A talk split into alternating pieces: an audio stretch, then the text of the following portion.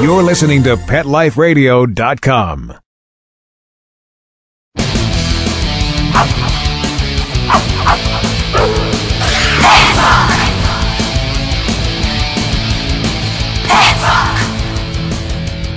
Hey everyone, this is Kristen Powers of Pets Rock at Pet Life Radio.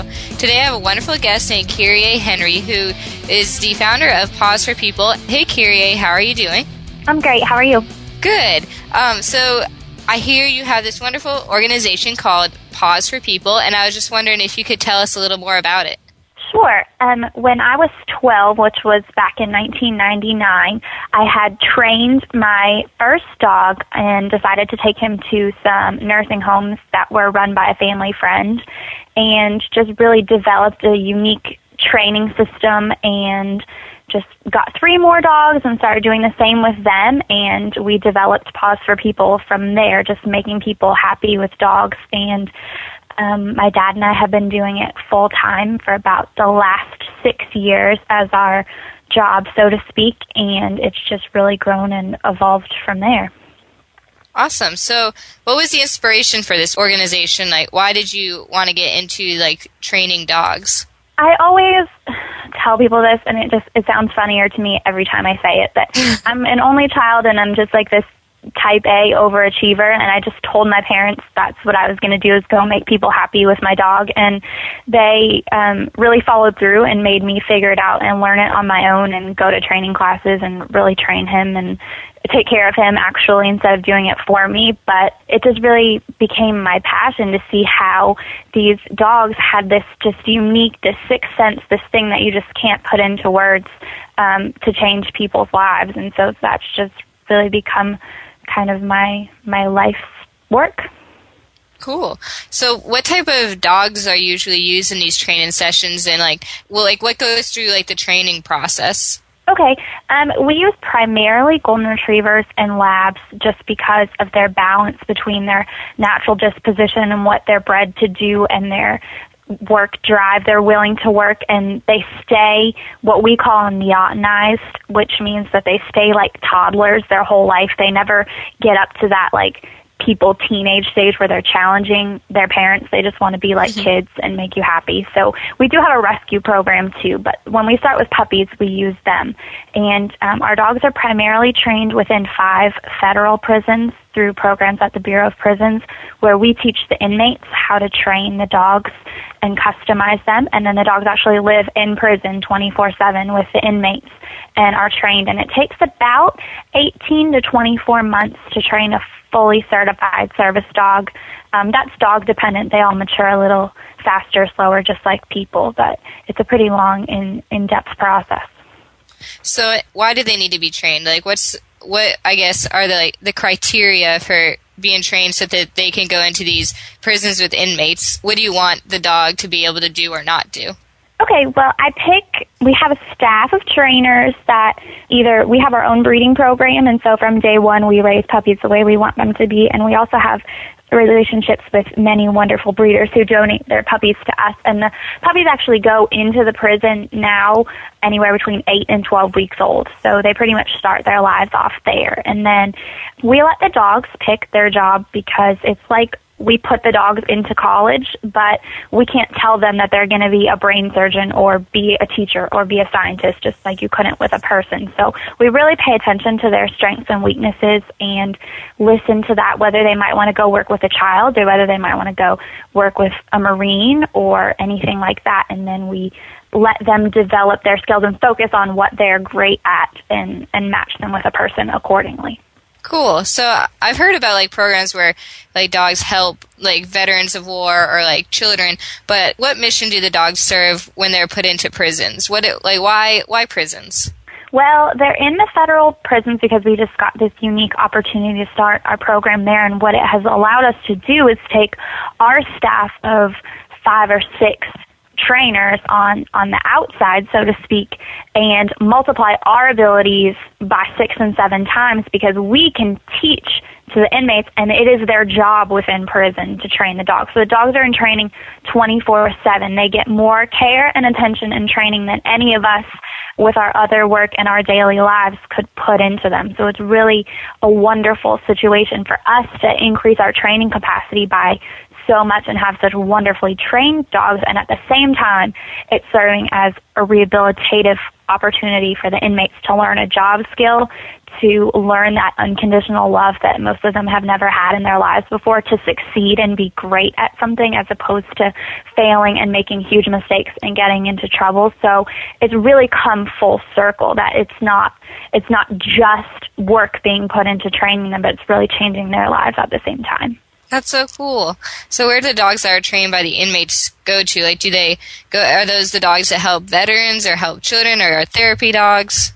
Yes, all of the above. When they're done and we've decided what their niche is, so to speak, and what they're going to do, we bring our clients into the prisons and what we do what we call a bump, which is where we introduce a couple dogs with the right skill sets um, to the person who needs it, and we look for the dog that shows the bonding activity with that person, which is back to where I said we let the dogs pick the people because they're going to have to work with them for the next 10 or 12 years. So we really let them develop that bond first. And so they might go to a special education teacher to work in a classroom. They might go to a physical therapist to work in a clinical setting or a speech pathologist. They might go to a child who has physical or neurological disabilities to help them walk or to open their refrigerator or to pick up their pencil or to carry their backpack at school.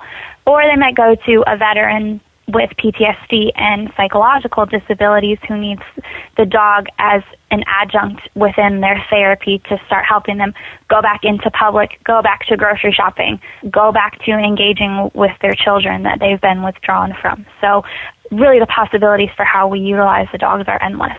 Cool. So what type of impact has Paws for People had on I guess the people you like work with, like what type of I guess I'm trying to say is like what personally have you seen as the biggest impact or like the biggest difference that stands out that your service dogs have helped people with? Oh my gosh. Um, that's like the hardest question. It just depends like what story pops into my mind first because they're all equally just right. life changing. But most recently we've had two veterans in particular who were on 10 to 11 to 15 medications for anxiety, depression, sleep, all that type of thing, who had almost completely withdrawn from society, were maybe grocery shopping at a convenience store at 3 a.m. just so they wouldn't have to run into other people because they were scared of having a flashback and hurting someone, multiple suicide attempts, just the whole gamut of extreme complex PTSD. And by using a service dog, and we don't just hand someone a service dog and say, oh, now you have a friend, have a great day. We have uh, volunteer staff on our side who connect with their medical uh, care providers and we make a treatment plan and we enter the dog into their treatment plan. So they have to meet goals and they're really using the dog as a therapeutic tool in their recovery and those two guys in particular that are at the top of my head right now, you wouldn't recognize them from a year ago. If you met them, you would think that they were just normal people with this awesome service dog because they're back to work, they're back to grocery shopping, to seeing their family, to seeing their kids, to driving. They're almost all the way off medication, maybe on just something to help them sleep. And it's all just because we use a dog as a tool in their therapy, and it's just really made a remarkable difference. Yeah, that's so amazing. I wish we had like so much more time because I know just from the list of like therapies you've listed to help people, like you must have like so many stories like these that oh, are just yeah. like so heartwarming and great to hear. Oh, I wish I could hear more of them. Um, but like to um, go into our next question, why service dogs? Like why this type of therapy? What makes working with dogs different from like maybe some other conventional type of therapy? Um, well, our approach to it is that it's not the answer for everyone. Um, not everyone is a dog person. Not everyone is going to experience that human animal bond with a dog the same as other people, but a great majority of people do, even people who never have before or think that they wouldn't. I have inmate trainers who've never had an animal and thought that dogs didn't have feelings and personalities and didn't know how you could ever fall in love with one. And, you know, that quickly changed once they had their own. But if that is something that gets down into your heart and soul and can make a life difference to you, then there's nothing else like it. And pairing that love and compassion that you know, almost every dog without exception can give you with the highly trained and customized skills to go that much further and help you in your daily life. It's just like a magical combination. That's so cool. So, uh, what are your goals for Paws for People, and how are you planning on accomplishing these goals? Well, right now we have operations in nine states in the Mid Atlantic region and Southeast region.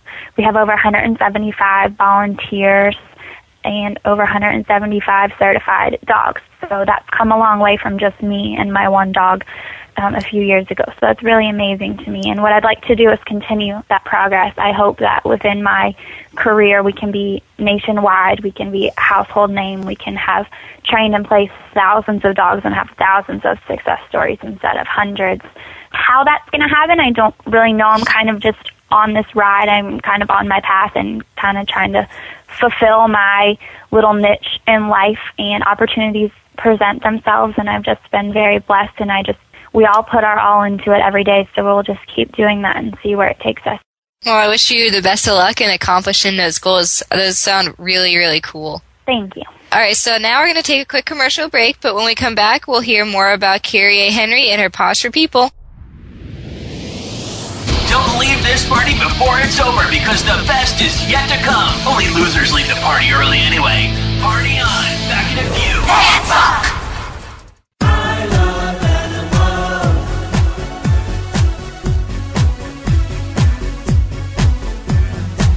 If you ask the question, what do I want? What do I need?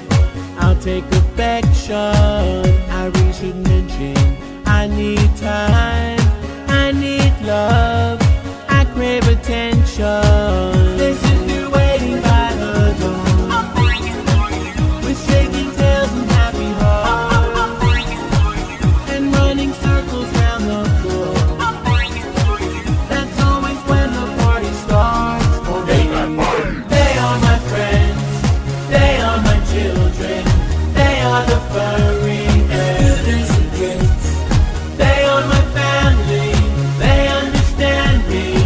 That's how I love my pets. I Love My Pets, the new single by Mark Winter.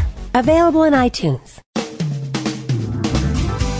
Hi, this is Marcy Davis and my service dog Whistle, and we're your hosts of Working Like Dogs on Pet Life Radio. Working Like Dogs is the show where you can learn everything you ever wanted to know about working animals or working dogs. Whether you're a member of a working dog team or you've just seen a working dog or animal out at the mall or the grocery store and you're curious about how these amazing animals work with their human partners, then Working Like Dogs is the show for you. Join us for the inside scoop at Working Like Dogs on PetLifeRadio.com.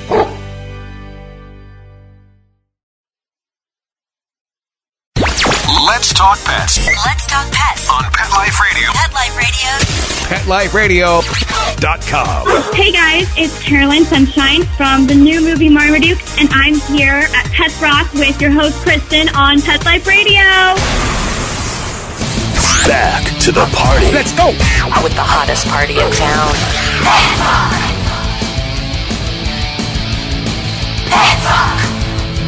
Hey everyone, this is Kristen Powers with Pet Rock at Pet Life Radio. Today we have Kyrie Henry on, who is the founder of Paws for People. How are you doing, Kyrie? Good, thanks. Awesome. So, the first half of the show, we kind of talked about Paws for People and what exactly you do with your dogs. And now I'm kind of transitioning into more of like your personal connection with animals. So, I kind of want to start off by asking what was your earliest memory of like interacting with any type of animal?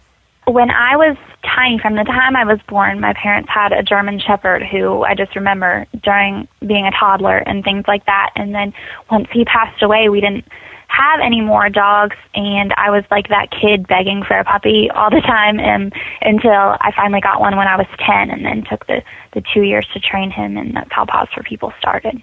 Cool. So, how would you describe the role that animals have had in your life?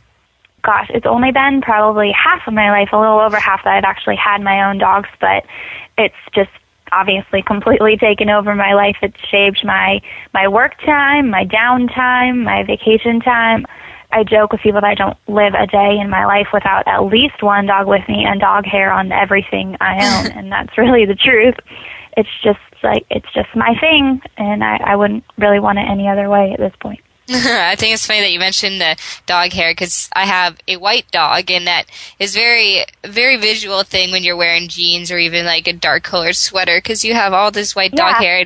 But it's interesting because people can always tell that you have a dog, and they're like, Yeah. "Oh, what type of dog do you have?" And it always, it's always nice to have that connection with other like dog owners or even cat owners because I have a white cat as well. So that's always that's always fun. Yes, dog hair everywhere. Yep. so, what was the coolest experience you've ever had when working with your dogs? Like, I know that you said that you've seen great effects that your some of the dogs you've trained have had on like soldiers, but what was like maybe the best experience you've seen one of your personal dogs have on someone else? obviously my brain just goes back to the most recent memory, but I just got done whelping and training a litter of eight puppies from our own internal breeding program and just last week finished taking them into the the different prisons to start their actual training program. And just um I've done it three other times, but it had been a while and just the whole process of having this dog that we had had since she was a puppy, gone through the training program, and then decided to use her as a mother within our program. And then just the whole process of having the puppies born in my house and whelping them. And I, I did early neurological stimulation with them starting at day three. And I did just all these other kind of theories of socialization and, and stress handling with them and all kinds of things. And I just was so intense in that process for 12 weeks, and it's just amazing to see these things that were born with their eyes and ears sealed shut, and then 12 weeks later, I'm handing over these like fuzzy, furry, 12 pound puppies to the inmate trainers to start learning how to help someone has just been kind of a life changing. It's just like kind of one of watching nature's miracles, you know. Yeah, that's so sweet. Yeah. So, what um what has been the I guess the most challenging part of your line of work? Um, oh, there's several. One being that we're a nonprofit foundation, and that hasn't been the easiest role to fill in society in the past few years. So there's Right. always funding worries and woes, and just trying to keep everything afloat and and keep moving forward and being able to train more dogs and take care of everything. And other than that, emotionally, it's probably every time that you graduate a dog and see it go. But um, that's just one of those bittersweet things because that's what you're doing all of this for, but it's still this thing that so many people have fallen in love with, and now you're giving it away and letting it go. So that's always a, a tearful day, too. Right. Well, speaking of funding, I've heard that you are in a contest with the IKEA Life Improvement Project to win a $100,000 sabbatical. Is that correct? Yes, very exciting. Awesome. So, for Pets Rock wants to officially give you our support in your competition, and we want to let everyone know you can vote for Kyrie at thelifeimprovementproject.com before January 17th, and we'll post uh, the link to that website on our web page. So, we just want to wish you the best of luck with that competition, and we really hope that you win. Thank you so much for your help. Every vote we can get helps. We're in first place still right now, but there's a few weeks left, so there's a little while left. So it's just uh, pretty stressful. yeah, I know. Definitely those those voting competitions. I've done one for another organization of mine. And they're always nail biters. They're yes, they are. It's so horrible. nerve- I know. Everyone needs the money, but it's just always you're always just like, I need you to vote, and you're like even asking random strangers to vote. Oh yes, oh yes. Yeah, you put your pride to the side and just try to put the cause forward and don't care who gets the word out if you can just get a little help. So I really appreciate your help. Oh yeah, no problem. So to end our interview, I just kind of want to like ask you what advice you would have for other young people looking to help animals, and maybe even how they can personally get involved with Paws for People. Yes, we always need help. You know, everything we do is because of volunteers. So, you know, through our website, there's a contact us button, and just we try to put people to work based on their talents and interests. And the advice I would have is, I mean, I've just spent really, really blessed the opportunities that have been put in front of me and also just the full support of my family. And some days it's easier than others um, for me to have this really non-conventional job and kind of has sucked my whole family into doing it with me. But I just think I, I graduated college a year ago, and I just think if I had started just doing your normal nine to five job, that's just not right for me and just how unfulfilled I would feel. So the only advice I can give is to just put everything into what you think that you really want to do, and even when it seems really hard and impossible, and there's kind of every door seems closed. If you if it's really what you want to do and you have faith in it, it, it will happen somehow. Well, that's awesome advice. Thank you so much for your time, Kyrie. Thank you so much. It's been great. All right, everyone. Well, that was Kyrie Henry with Paws for People. She's in a competition with the IKEA Life Improvement Project for $100,000, and we hope that you'll go vote for her today. Contest ends January 17th. Hope you have a wonderful day, and this is Pets Rock at Pet Life Radio. Let's talk pets every week on demand, only on PetLifeRadio.com.